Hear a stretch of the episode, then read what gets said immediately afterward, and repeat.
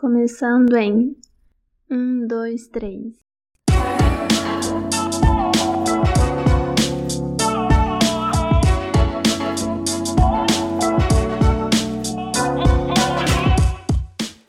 Olá, bem-vindos à estreia da série Carreiras.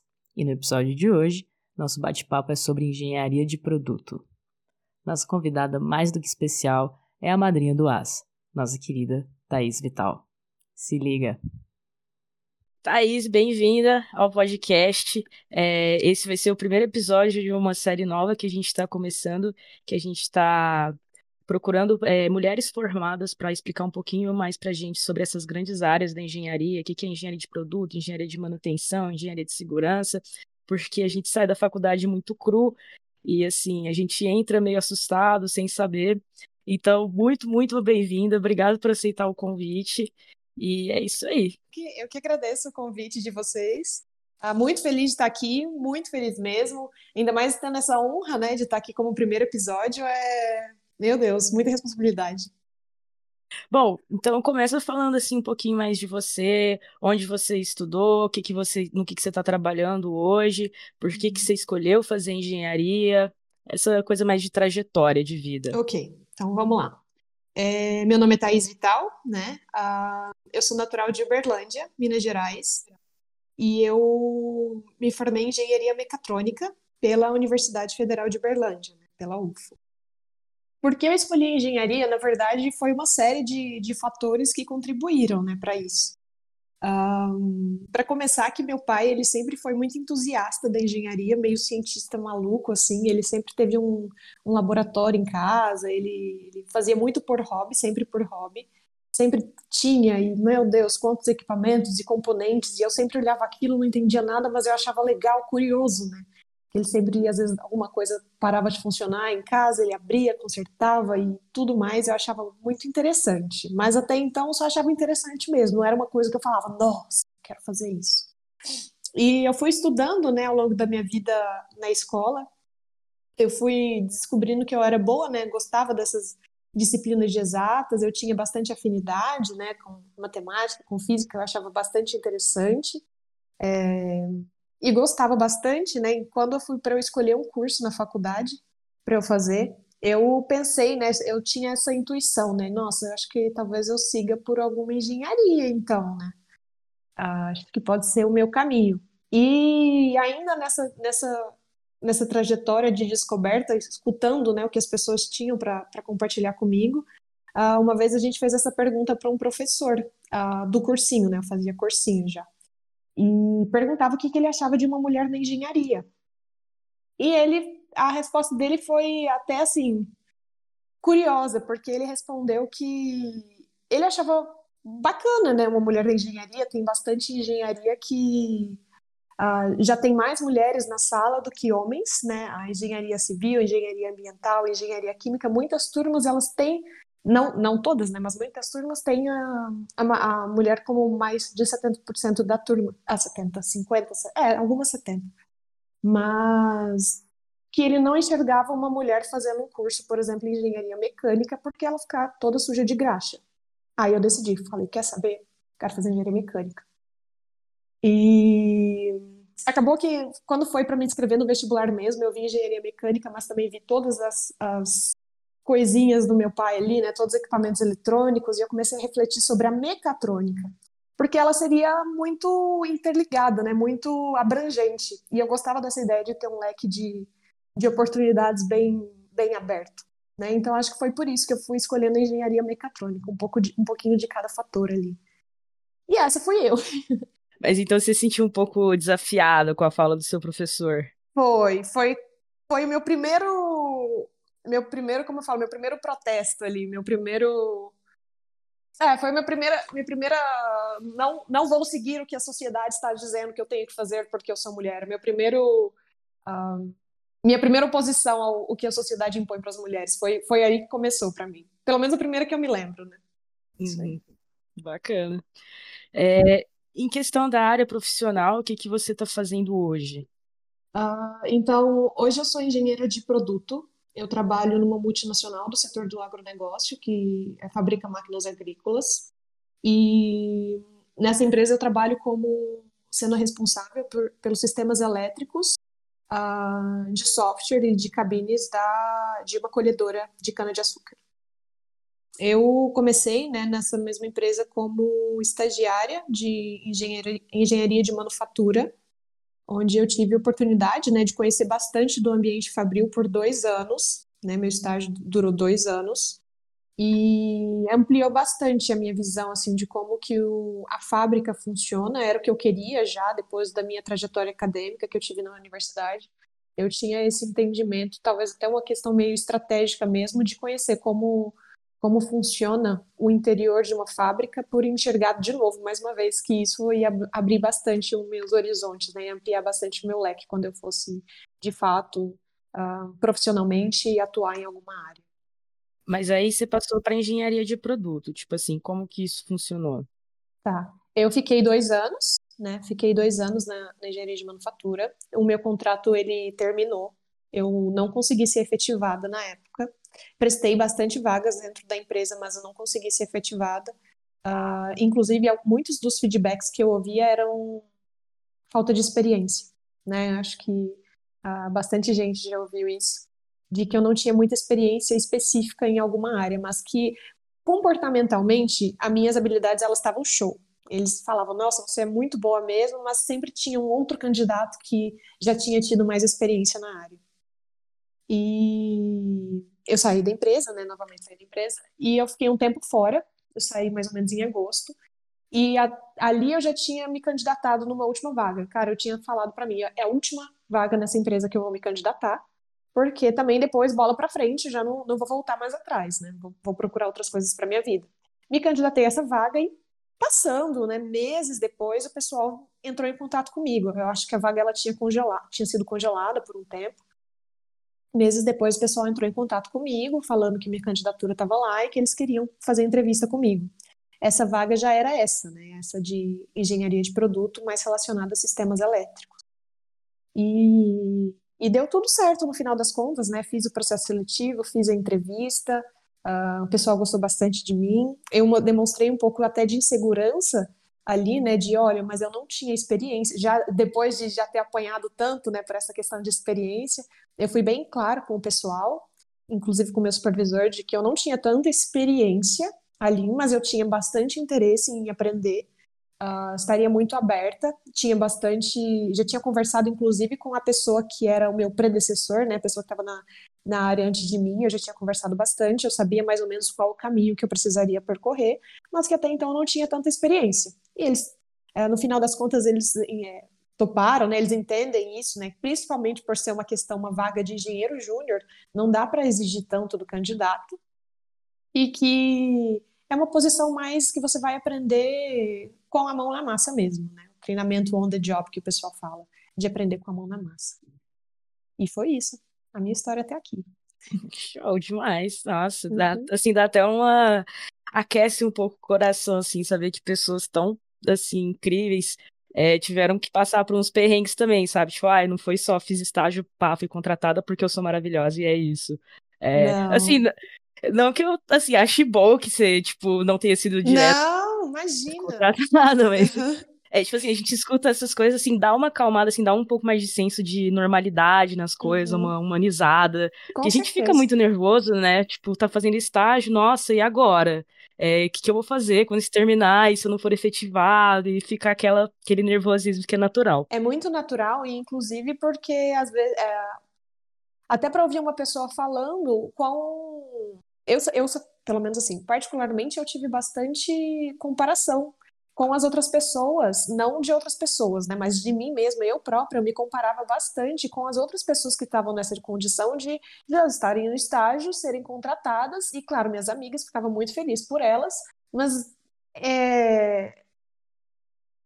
não teria como eu também não me comparar e achar talvez uma pontinha de, nossa, meu Deus, por que não comigo? Porque eu sou ruim, é um fracasso e coisas assim. Então, realmente foi uma trajetória diferente, mas que não deixa de ser bonita também para mim. Nossa, Fico feliz com certeza. Com Bom demais.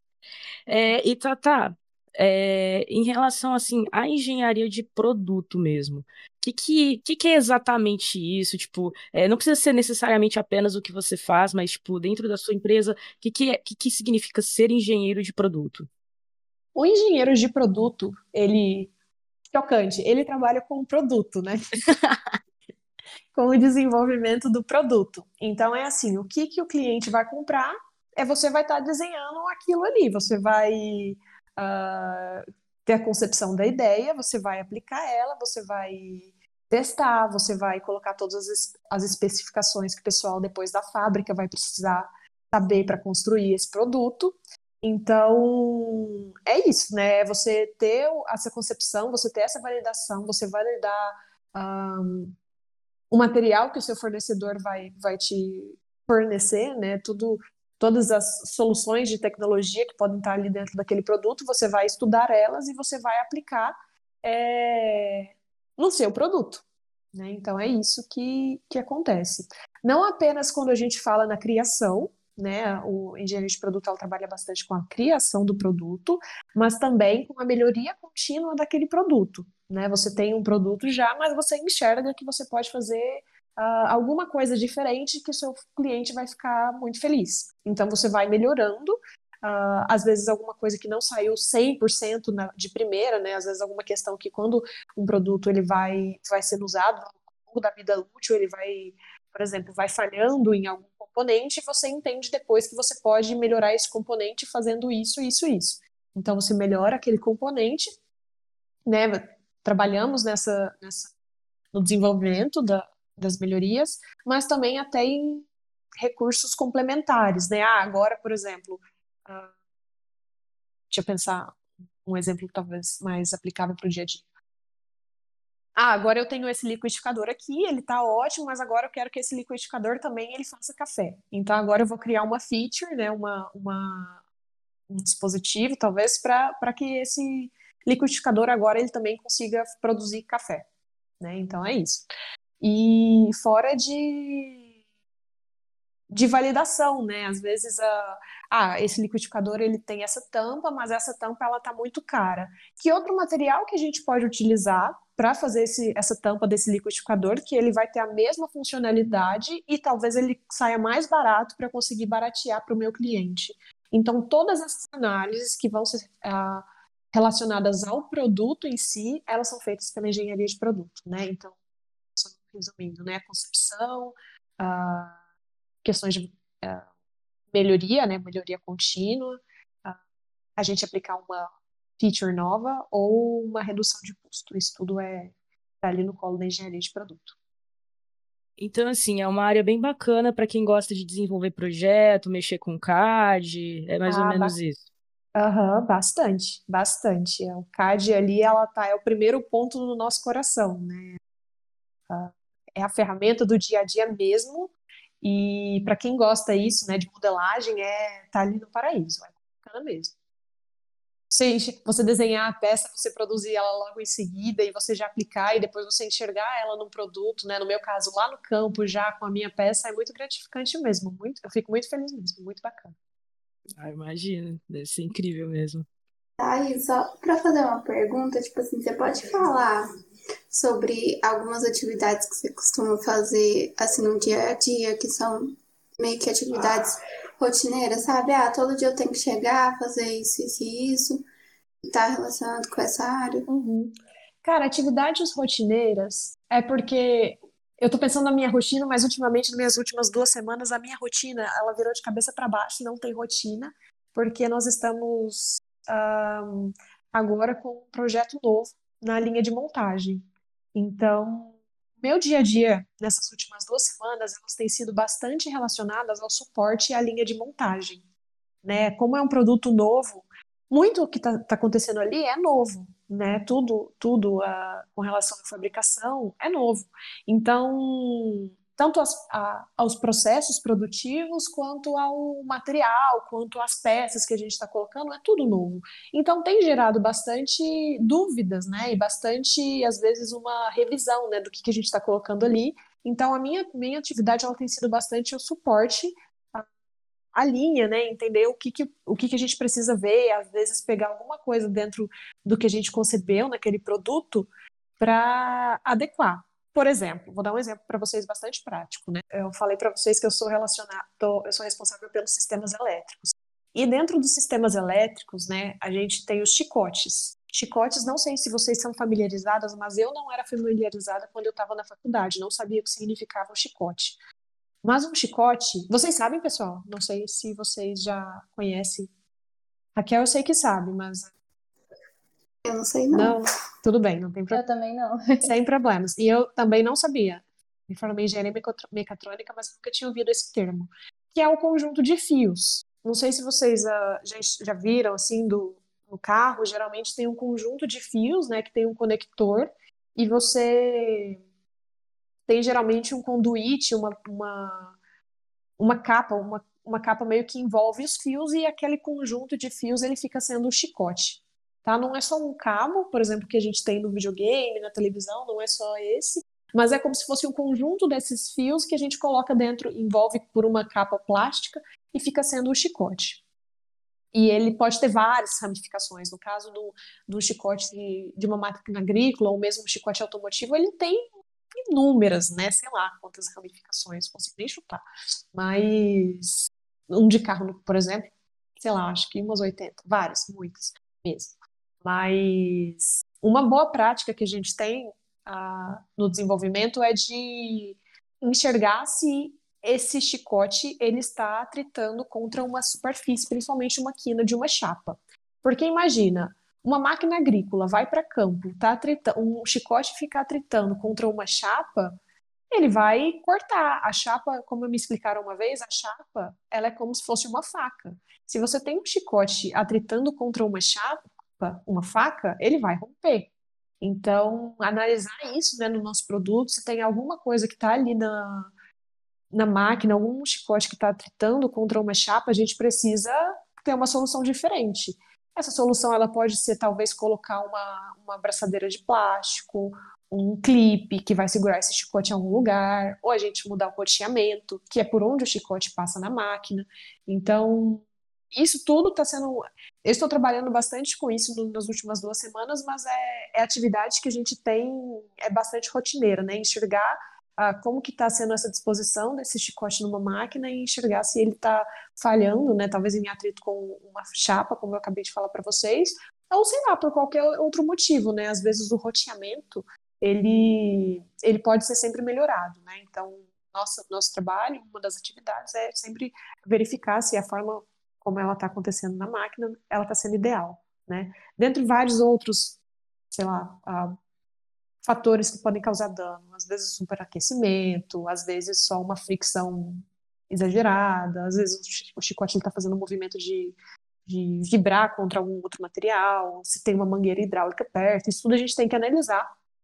E não apenas analisar no sentido de, ah, uma falha que a gente encontrou aqui. Mas a máquina, ela está em contínua melhoria, né? Melhoria contínua, ela está sempre mudando. Então, às vezes, uma, uma mudança pequena que o pessoal do time de hidráulica pode fazer, ela vai me afetar também.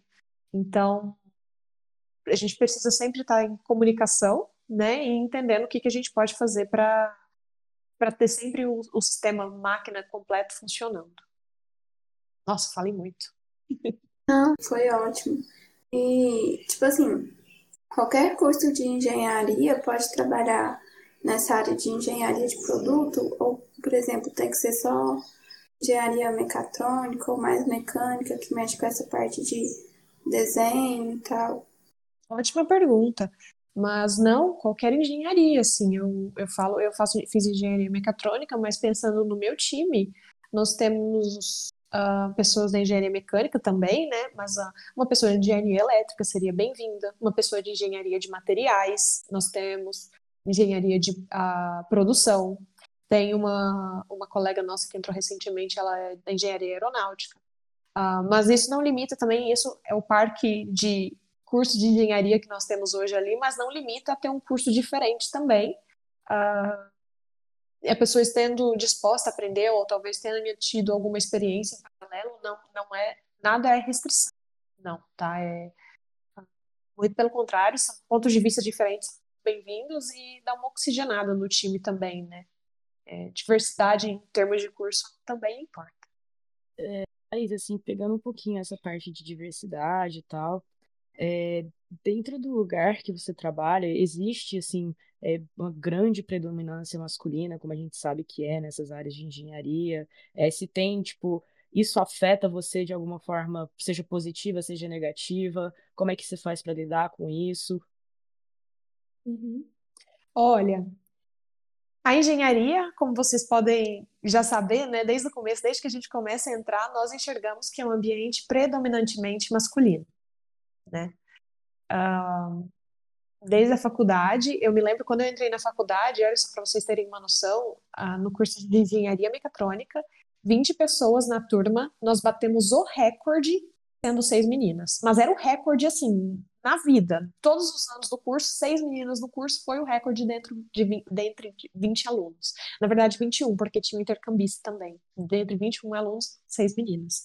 Então, acho que desde sempre a gente está a gente enxerga né, que, o, que o mercado e tudo mais vai ser predominantemente masculino. Ali dentro da, de onde eu trabalho não é diferente, é um ambiente predominantemente masculino, mas eu tenho enxergado uma grande mudança desde que eu entrei ali em 2017, que eu era estagiária, no número de mulheres no quadro, principalmente no número de mulheres em posições de engenharia. Uh, por, vou dar um exemplo para vocês. Uh, no, na área de engenharia de produto, de, de manufatura, que foi onde eu fiz estágio, quando eu entrei em 2017, eu era a única menina no time, enquanto estagiária. A única, a única mulher, a única, de 40 pessoas. Então era, era bastante desafiador, assim, é, bastante. Não sei se apenas desafiador, mas era bastante difícil, né? Você ser a única mulher num, num, ambiente todo e ainda mais você ser uma estagiária, né? Que é quando você se sente na posição mais baixa. Então, né? Tive nessa condição, mas com o tempo também isso vai, vai. Eu enxerguei uma grande mudança. É, não que nós estejamos, né? Numa posição de igualdade, não, não apenas na empresa, mas na, na, sociedade toda, mas a gente já enxerga as empresas elas conversando mais sobre esse assunto e com o interesse de ter mais mulheres em posições uh, como essas, né, de engenharia e até maiores, de forma intencional.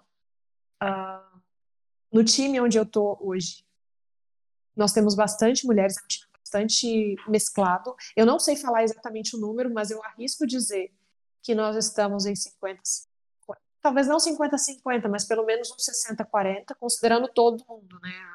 Pessoas em estágio, em pessoas contratadas e tudo mais, mas assim, já de enxergar uma evolução. Claro que tem muito a melhorar, tem muito a melhorar, mas eu já enxergo um, uma grande diferença no quadro hoje, 2021, comparado com o quadro de 2017, né? Então a gente enxerga que essa preocupação é real. Com relação a desafios, é, e talvez algumas dificuldades, se existem, existem. Eu falo que a minha primeira dificuldade ela é comigo mesma, foi com, ela é ainda comigo mesma, né, de enxergar e de ter a paciência de que eu estou uma posição ainda que é uma posição inicial da minha da minha carreira, né, como uh, engenheira júnior. Então tem muito ali que eu ainda vou aprender. Tem muito que eu estou aprendendo e que, claro, que quem está ali na empresa 5, 10, 20 anos sabem mais do que eu. Natural, porque eu estou aprendendo. Mas para mim ainda é difícil, às vezes, quando eu preciso ter uma resposta, eu não sei essa resposta, e não me jogar para baixo porque eu não sei essa resposta, não pelo fato de eu ser mulher ou por qualquer coisa assim, mas pelo fato de que eu estou numa posição inicial. Essa tem sido a minha principal dificuldade. E da mesma forma, eu reflito isso eu enxergo isso externamente também. Eu tenho algum receio, muitas vezes, quando às vezes uma pessoa quer tirar uma dúvida sobre algum assunto, se alguma pessoa está buscando uma terceira pessoa, um homem, da, também, né, talvez do meu setor, se elas estão buscando essa outra pessoa pelo fato de que a Thais está iniciando, talvez ela pergunta, é a resposta para essa pergunta, ou se talvez seja uma questão de subestimação mesmo. Sabe, é uma dificuldade que eu tenho eu sempre dou o benefício da dúvida, né? Eu tenho essa até pela política da boa vizinhança, sempre dou um benefício da dúvida, eu nunca vou achar, nunca vou expressar que é pelo fato de ser mulher, porque eu acho que isso pode estar bastante velado, né? Um preconceito bastante velado. Diretamente, o preconceito escancarado, eu não enxergo, de verdade. As pessoas elas não, não te subestimam pelo fato de você ser mulher, uh, verba, verbalizadamente, mas uh, às vezes eu tenho alguma preocupação, sim, com relação a as Entendem? Às vezes, ah, será que eu envolvo a Thaís nesse problema? Eu, às vezes eu enxergo meus colegas ah, masculinos sendo mais envolvidos em algum tipo de uh, problema. Se dá algum tipo de problema, eles são mais envolvidos do que eu. E eu tenho, essa, sim, essa dúvida de será que eles estão envolvendo mais esse meu colega porque ele está aqui há muito mais tempo que eu? Ou será que tem uma pontinha de machismo aí? É um... É o que eu tento lidar, não apenas uh, no dia a dia, uh, no trabalho, mas até para observar para mim mesma e levar isso como lição. Ah, vocês estão vendo, né? Thaís, gente como a gente, também bate aquela insegurança. É... Eu acho que é, assim, em qualquer momento, né, assim, da... desde que a gente entra na faculdade, a gente fica bem inseguro quanto ao nosso conhecimento, sempre fica aquela coisa assim, se questionando, será que eu sou bom o suficiente? Será que eu, eu sei o suficiente? Quando eu entro no estágio é a mesma coisa, assim.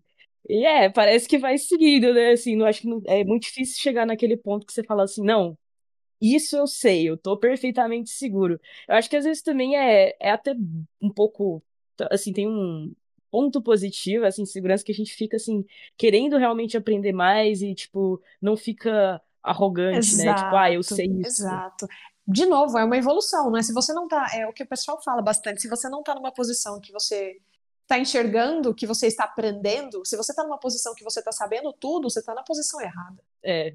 Sabe? Já não está te acrescentando nada. Uhum. É, tem que sempre se desafiar, né? Mas, nossa, assim, é a, também muito bom saber que, tipo, é, é esse quadro tem mudado e está mudando, uhum. e que uhum. toda essa luta do feminismo realmente está dando resultado, está tendo é, algum sentido em tudo isso. Porque é, é muito complicado, assim, você chegar num lugar e ficar desconfortável simplesmente pelo fato de ser mulher. É, eu lembro que uma vez eu estava fazendo uma entrevista para um estágio, era uma empresa pequena, e uma das coisas que me levantaram na entrevista foi esse ponto. Falaram assim: olha, é, esse é um tipo de estágio que você vai trabalhar é, dentro da fábrica, vai ser muito assim, ambiente totalmente masculino. Como é que você vai lidar com isso? Você, você acha que você consegue? Aí sabe quando uhum. você fica assim, claro que eu consigo, para de me desafiar, igual o seu professor. Eu assim, uhum. eu, tipo, não duvida de mim, eu dou conta, sabe? Claro. Nossa, e é isso aí mesmo. E, e uma coisa, só um acréscimo também, é, eu, de novo, né? eu, eu comparo a empresa que eu estou agora, né, de 2021, com a empresa que estava em 2017, eu vejo um grande avanço, de verdade, do fundo do meu coração, mas não de não, não de fechar os olhos e enxergar que nós precisamos melhorar bastante ainda, não, de longe disso. Nós enxergamos que nós ainda temos muito para alcançar. O pessoal da gerência também enxerga isso dessa mesma forma. Nós sabemos que nós precisamos atingir, é, atuar mais, como eles falam, é, intencionalmente, eles usam bastante essa palavra intencionalmente, nós precisamos. Uh, mas, cara, essas pequenas vitórias que já tivemos até agora, elas têm um impacto tão positivo na vida, e eu falo pelo sentido de, até mesmo no meu horário de almoço, eu sinto que eu estou muito mais acolhida que em 2017, pelo fato de ter mais mulheres ali. E, cara, só pelo fato de ter mais mulheres ali, às vezes o assunto que a gente pode estar falando não envolver um ambiente, sei lá, estereotipica, estereotipicamente feminino, nada disso, longe disso, mas só o fato de ter mulheres na conversa eu me sinto mais acolhida e isso me traz muito mais satisfação com o meu trabalho. Então, de novo, temos um long, uma longa jornada para caminhar, mas o pouco que onde já, já chegamos é um significativo na minha vida. Eu digo isso do fundo do meu coração. Com certeza, as pequenas vitórias têm que ser celebradas. Com certeza. É, acho que aqui agora a gente acabou fugindo um pouquinho, né, da engenharia de produto, foi uma... Não tem problema. Mas, é... Laizinha, você quer fazer a próxima pergunta? É, assim, quais são as principais características, sabe, comportamentais mas por soft skills que uma pessoa que quer trabalhar nessa área de engenharia de produto tem que ter? Uhum. Uh, eu diria soft skills. Uh, tem algumas soft skills que a gente já tem bem mapeadas, assim, inclusive foram as que eu trabalhei mais quando, quando eu precisei prestar o processo seletivo, que eu sabia que algumas perguntas elas já seriam mais destinadas uh, para essas soft, soft skills aqui.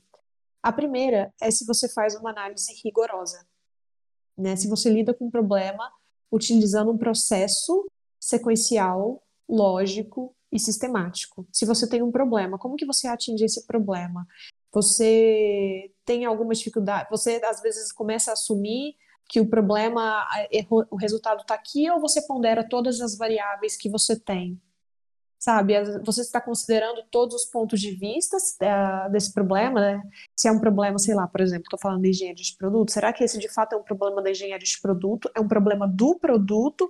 Ou talvez pode ser que seja um problema do fornecedor que entregou alguma peça fora da especificação? Se pode ser um produto que está... Uh, um processo produtivo que não está 100%, que tem alguma falha. Então, será que a gente já a gente atinge, né? A gente começa a atuar já uh, na primeira, na primeira, no primeiro sintoma? Ou será que a gente faz uma análise mais rigorosa, talvez tenha uma metodologia mais uh, complexa, né? Considera todos os pontos de vista para atingir. Então, essa é uma, é uma, é um, um, um comportamento que é, é importante, bastante importante, né? Se a gente considera talvez até às vezes mais de uma opção como solução, né? Se a gente busca os sintomas além da causa. Então, isso é uma, uma soft skill interessante. Uh, deixa eu pensar o que mais. Tomada de decisão é bastante importante. Né? Se a gente tem, uh, falo, punho né, para tomar uma decisão difícil, mas uh, de maneira oportuna, né? se a gente uh, não se apoia somente em palpite, né? às vezes, se a gente leva em consideração toda essa outra análise que eu falei, uma análise rigorosa para tomar uma decisão, e se a gente sabe tomar uma decisão da maneira mais estratégica possível. Uh, deixa eu pensar o que mais. Se a gente fala com impacto, é bastante importante também, né? Se a gente consegue transmitir o que a gente está falando com impacto, uh, com a segurança que a gente precisa ter, é bastante importante. A gente precisa ser claro, as pessoas precisam uh, como falo, ter essa visão, né, uh, de todos os detalhes que está acontecendo, não dar margem para as pessoas interpretarem de forma diferente o que está sendo colocado. Isso já foi um ponto que eu já, já, já melhorei bastante com o meu trabalho, gente. Muito importante a gente ter clareza no que a gente está querendo expressar e às vezes ter até isso documentado para não dar margem para interpretações paralelas. Né? Isso é bastante interessante. Uh, falar de maneira clara, de maneira sucinta, e, e, até a questão de comunicação, eu ainda acrescento, comunicação é bastante importante, mas não só você ser bom em comunicação. Ou talvez sim, né? Mas o que significa você ser bom em comunicação? Você conseguir comunicar desde do, do gerente, você ter, conseguir né, entender o que, que é a demanda do gerente, ou talvez conseguir comunicar um problema para o gerente, mas ter uma comunicação, uma, uma, um linguajar talvez mais técnico com o gerente, mas você também conseguir conversar com operações, com uma pessoa que não vai ter o mesmo, uh, a mesma, o mesmo entendimento geral da situação, mas que vai conseguir uh, absorver a mensagem que você está querendo passar. Né? Então, a, a comunicação, ela, ela é isso, não é você saber falar bem, mas você saber falar certo com as pessoas certas, né? Você saber direcionar o seu a sua mensagem da maneira efetiva, tanto para a pessoa que está lá na ponta, lá em cima, para a pessoa que está mais embaixo que você, né? Então, em questão de posição, eu digo.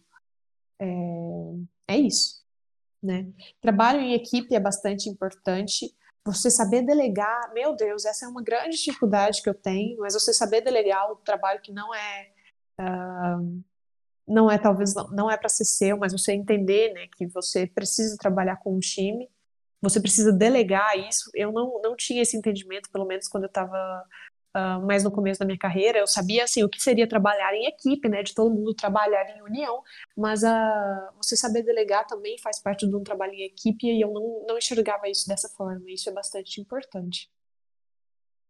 E acho que é isso, né? Falei bastante, bastante comportamentos que são interessantes. É isso aí. Então, Thaís, a gente queria saber um pouquinho mais de você. É, o que você fez para se preparar para essa, essa vaga? Se você usou, se teve algum livro que te motivou, ou se teve algum curso que você considera que é relevante, sabe? Tanto técnico quanto é, de soft skills, né? Uhum. Bom, eu, quando eu entrei, eu estava bastante noiada, justamente por ter levado tantos nãos devido à experiência e saber que eu não tinha experiência especificamente nessa questão de sistemas elétricos, que eu estava desesperada por conhecimento, desesperada. E eu buscava em todos os lugares na internet, principalmente com relação ao funcionamento da máquina com que eu ia trabalhar, porque eu não tinha conhecimento, não tinha nenhum tipo de conhecimento relacionado até no, meio produtivo, né, da cana de açúcar, eu não, não, não conhecia nada. E nisso eu comecei a procurar, principalmente com as pessoas mais influentes ali, mais conhecedoras, né, da, da parte técnica, o que, que eu poderia aprender para para me sobressair, né, para eu conseguir uh, executar meu trabalho. E eles me falavam assim, tá, isso para ciência e vai para o campo. não tem, não, não consigo te indicar nenhum tipo de curso, não, não tem nada específico que você que eu consiga compartilhar com vocês e com você e eu fiquei super frustrada, né? Uh, não consegui por um bom tempo uh, um curso que eu gostava, que eu, que eu achava que seria interessante, que eu achava aplicável, Uh, não sabia por onde começar. Na verdade, a minha maior dificuldade era isso. Eu não sabia nem por onde começar. O que, que eu posso aprender que eu vou conseguir aplicar aqui diretamente? É... E para falar a verdade, eu fiquei um ano assim, uh, sem saber muito bem, né, para onde mirar, para onde que eu posso buscar. Recentemente, eu fiz o meu primeiro curso, curso mesmo, que foi o de sistemas embarcados voltados para o ramo automotivo que inclusive quem tem esse interesse, eu indico muito, que é da SAI, SAE, né, da Sociedade... Poxa, agora eu não vou saber o, o, o acrônimo, mas a, a SAE, Sociedade...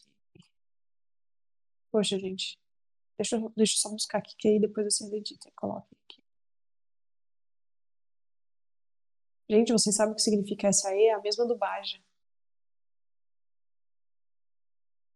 Enfim, eu fiz esse curso da SAE e ele é né, de sistemas embarcados. Uh, e ele me abriu bastante a minha mente, não apenas para sistemas uh, elétricos né, do, da automotivo, mas tem bastante paralelo que a gente consegue traçar com a indústria de máquinas agrícolas e que, inclusive, a gente pode estar enxergando algumas mudanças no futuro. Então, foi um curso bastante legal. Mas, de resto, o que o pessoal fala bastante é aproveitar as experiências que você tem de mão na massa mesmo. O meu maior curso, meu melhor treinamento foi às vezes sendo executando atividades que não eram necessariamente minhas, mas que eu tinha bastante curiosidade, que era ir na linha de produção e entender exatamente como que as coisas estão funcionando e principalmente quando dava problema. Ah, não, é, não faz parte do meu escopo, não é responsabilidade minha às vezes, quando a gente produz uma máquina e essa máquina está com falha ali porque alguma coisa na montagem dela talvez não está correto. Não é da minha responsabilidade solucionar esse tipo de problema. Porém, eu, principalmente nos primeiros, nos primeiros meses, eu tinha um interesse absurdo em estar tá lá acompanhando e, ter, e ajudar o pessoal a fazer esse diagnóstico de falha porque você aprende muito fazendo isso. Você tem as ferramentas, né, a, tem a biblioteca, né, o conteúdo que você consegue buscar, mas isso tudo interno à empresa, não é nada externo, né, mas que você consegue buscar para você uh, adquirir mais conhecimento nesse sentido. É, então é isso. Com relação a livros, eu não não consegui encontrar um que me fosse mais aplicável, né? Porque os livros que a gente encontra, eles são bastante teóricos. Eu não enxergava um que fosse mais prático. E o que eu estava ali de teoria eu já tinha aprendido bastante na faculdade, mas eu gostaria de um material que me estabelecesse um paralelo mais com relação à prática e eu não consegui encontrar isso. Até o momento que eu falei, quer saber, eu vou vou focar nesse nesse aprendizado mão na massa da linha da produção mesmo. É, curso, eu fiz esse da SAE, foi muito bom, uh, sistemas embarcados. Uh, e no mais, uh, dependendo né, da pessoa que quer prestar uma vaga assim, que não tem né, qualquer tipo de conhecimento, eu indicaria o CAD. Né? O CAD é muito importante para quem tem essa, esse interesse em vir para essa. É, não precisa né, ter grandes absurdos conhecimentos do sistema produtivo, mas você entender né, como que você desenha uma peça é um, é um para quem está começando, para quem quer vir para engenharia de produto, é, um, é, um, é a aposta que eu indicaria. Tá? Você trabalha com CAD, você não, não tem alguns softwares específicos, né? Eu, eu entrei aqui, eu começava, eu sabia, conhecia bastante do SolidWorks, mas não necessariamente apenas o SolidWorks, ah, pode ser qualquer um outro, CATIA, o AutoCAD, ou aqui a gente trabalha com Crio, mas eu não conhecia Crio até chegar, mas eu acho interessante sim, tá? Um CAD. E isso, apenas. Muito legal. É, Thaís, agora é uma pergunta mais para mim, assim mesmo. Claro. É, você falou que quando era, você estava no estágio, que você acompanhava o pessoal encontrar as falhas nas máquinas. Uhum. É, tipo, isso não era o seu escopo, né? É, na Mas verdade, não apenas você... no estágio. Desculpa. Na verdade, não apenas no estágio, né? Mas no, é da minha, minha posição atual, mas isso eu indico também para o estagiário. Uhum. Se você quiser reformular a pergunta, porque eu te interrompi. Não, tranquilo. É que assim, a minha pergunta é mais tipo, como que você chegava e ficava vendo isso, sabe? Como você falava com alguém para você buscar entender isso, sabe? Que eu tô uhum. entrando agora no estágio e eu tenho vontade de conhecer mais, por exemplo, né, a, a torre lá. Só que eu uhum. não, não, eu não fico muito lá, e aí eu não sei como chegar lá, uhum. sabe? Não, eu entendo. É, eu sempre fui bastante abelhuda, sabe? Bastante abelhuda. Eu entendia com né, o que eu poderia fazer uh, com o meu supervisor, por exemplo, tudo bem eu ir nessa área, tem alguma limitação? Porque às vezes tem alguma limitação, tipo assim, ser uma área restrita, você não pode entrar lá. Mas tudo que eu falava, cara, eu tenho muito, muito interesse em entender isso daqui. Você eu aproveitava da abertura que eu tinha com as pessoas que às vezes não eram as pessoas mais influentes, sabe? Os operadores. Eu tentava entender qual que é esse problema sabe? E tentar entrar bem abelhuda mesmo. É... Mas posso acompanhar você aqui? Mas o que está acontecendo? Gente, sejam, se... façam isso. Eu acho isso muito importante. E às vezes eu já me peguei em situações onde eu estava querendo saber coisa demais. Eu já entrei em reunião. Só porque eu vi as pessoas discutindo um assunto assim, falei, cara, quer saber? Eu vou lá também.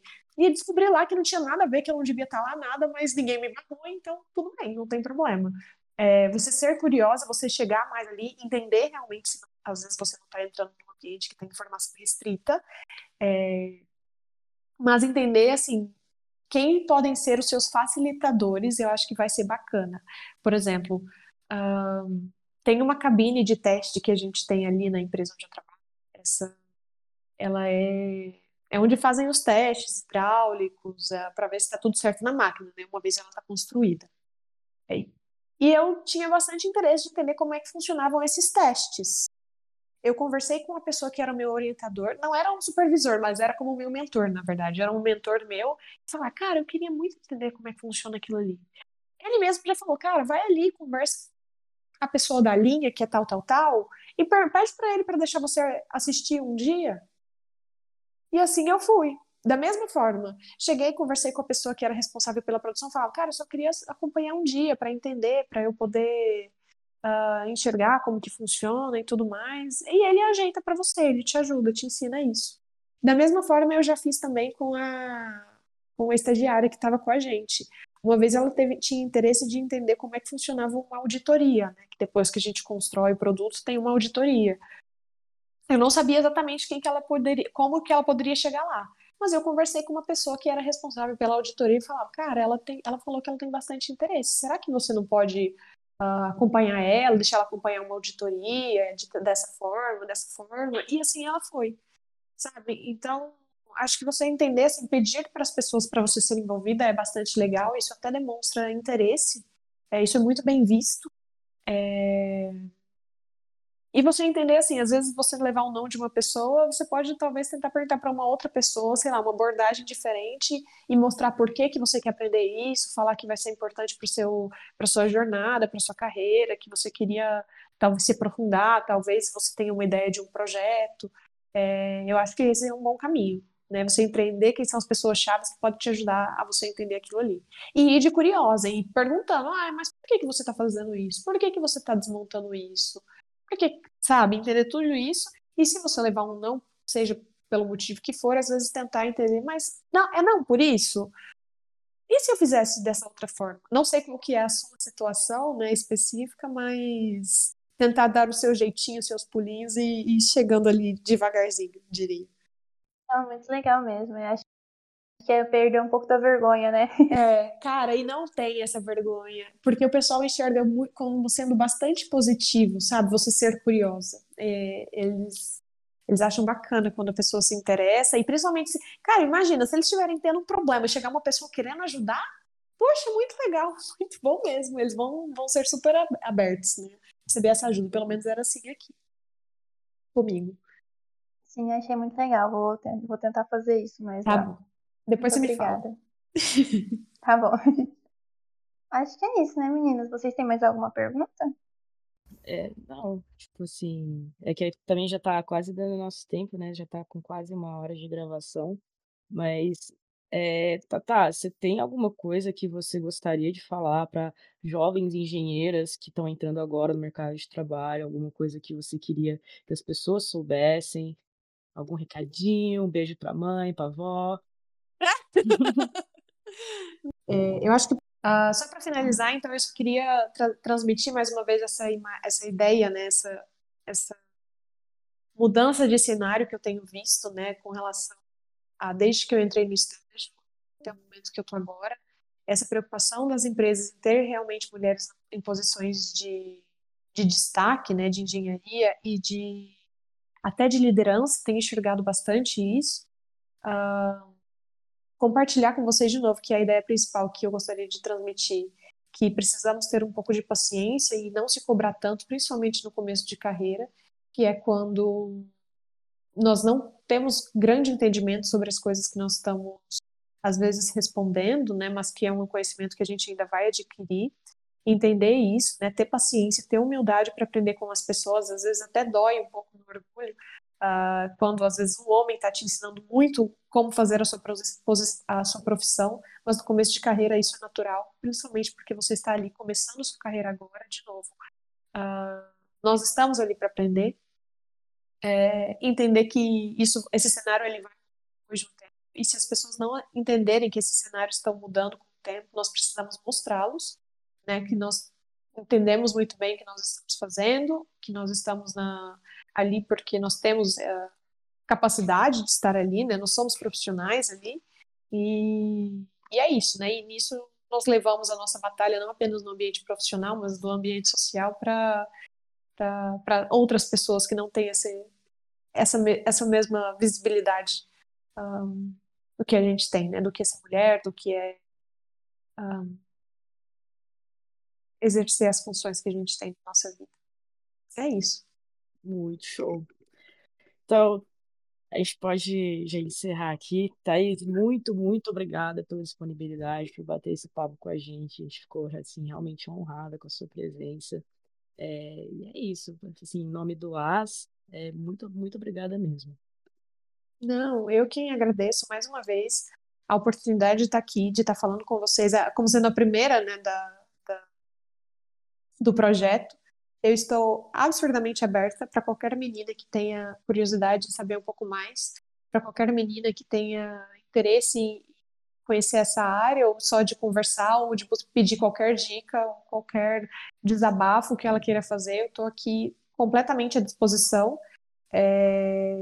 E é isso, né? Ah, seguimos compartilhando as nossas dificuldades, porque é o que eu acredito, né? À medida que a gente fala um pouco mais da dificuldade, a gente mostra para todo mundo que, que nós somos humanos também, que nós estamos aqui para isso, e a gente incentiva as próximas meninas que vierem a, a lutar também, né? da mesma forma que a gente.